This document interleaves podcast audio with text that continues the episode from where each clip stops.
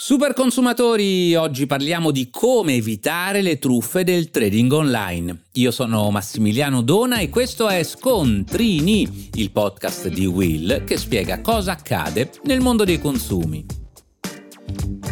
Trading online? Aspetta, prima di dire che non ti interessa perché non sei una persona che gioca in borsa. Sarà successo anche a te, invece, di ricevere una di quelle telefonate registrate in cui ti invitano a investire sul titolo di aziende tecnologiche, oppure di aver visto sui canali social la pubblicità di siti che propongono investimenti in criptovalute. Beh, oggi parliamo proprio di questo, di investimenti che promettono rendimenti strabilianti proposti da sedicenti esperti di borsa. Inutile dirti che si tratta di cose da non credere, perché purtroppo i truffatori in questo campo fanno leva sulla situazione contingente. La crisi economica stringe molti consumatori nella sua morsa, ma c'è anche chi ha risparmi da investire ed è in cerca di alti rendimenti. Ed ecco che tanto per gli uni che per gli altri arriva la lusinga di trovare una via di salvezza oppure, al contrario, un modo per molti moltiplicare le proprie rendite. Tutto inizia con una pubblicità online, come dicevo,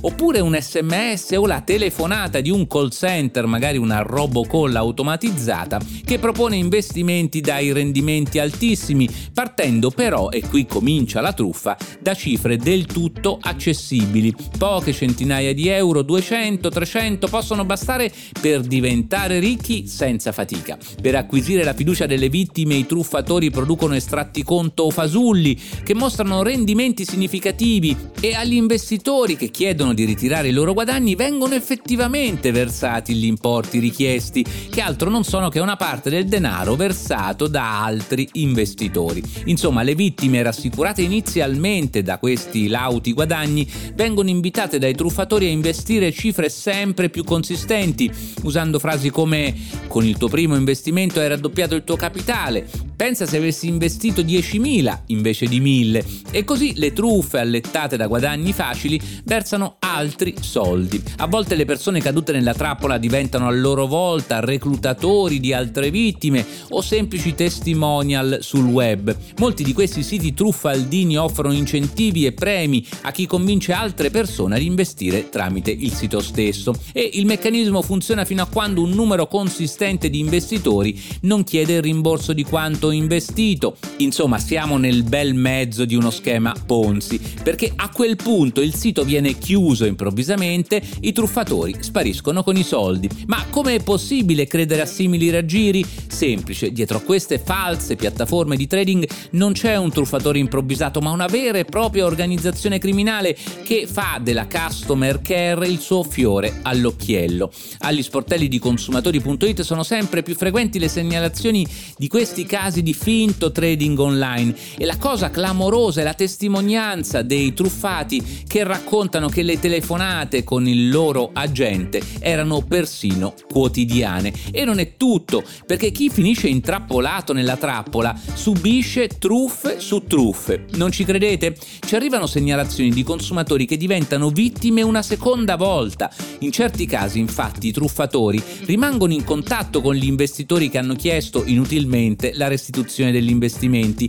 Dicono loro che il rimborso è temporaneamente bloccato per ragioni fiscali o per un'ispezione delle autorità locali e che per sbloccarlo occorre versare una percentuale dell'importo a titolo di ritenuta fiscale.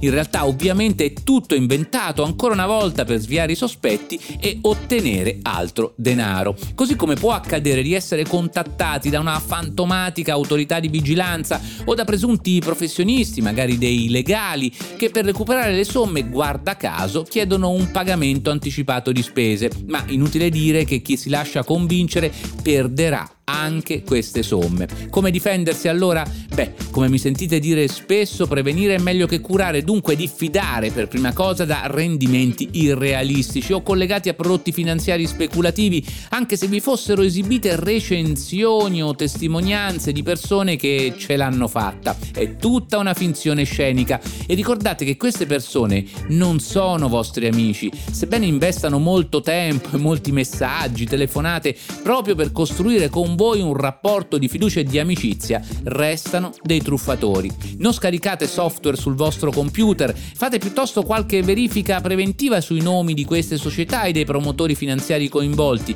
Cercate sul sito della Consob, la Commissione Nazionale per la Società e la Borsa. E qualora foste caduti nella trappola, non date seguito a ulteriori richieste, denunciate subito l'accaduto alla Polizia Postale, alla Guardia di Finanza o alle autorità competenti. Insomma, evitate di intraprendere inutili tentativi di recupero delle somme investite, sarebbe come cadere dalla padella nella brace. E voi lo sapevate? Per oggi da Massimiliano Dona è tutto e se ti piace Scontrini clicca sul tasto segui o lasciami una recensione.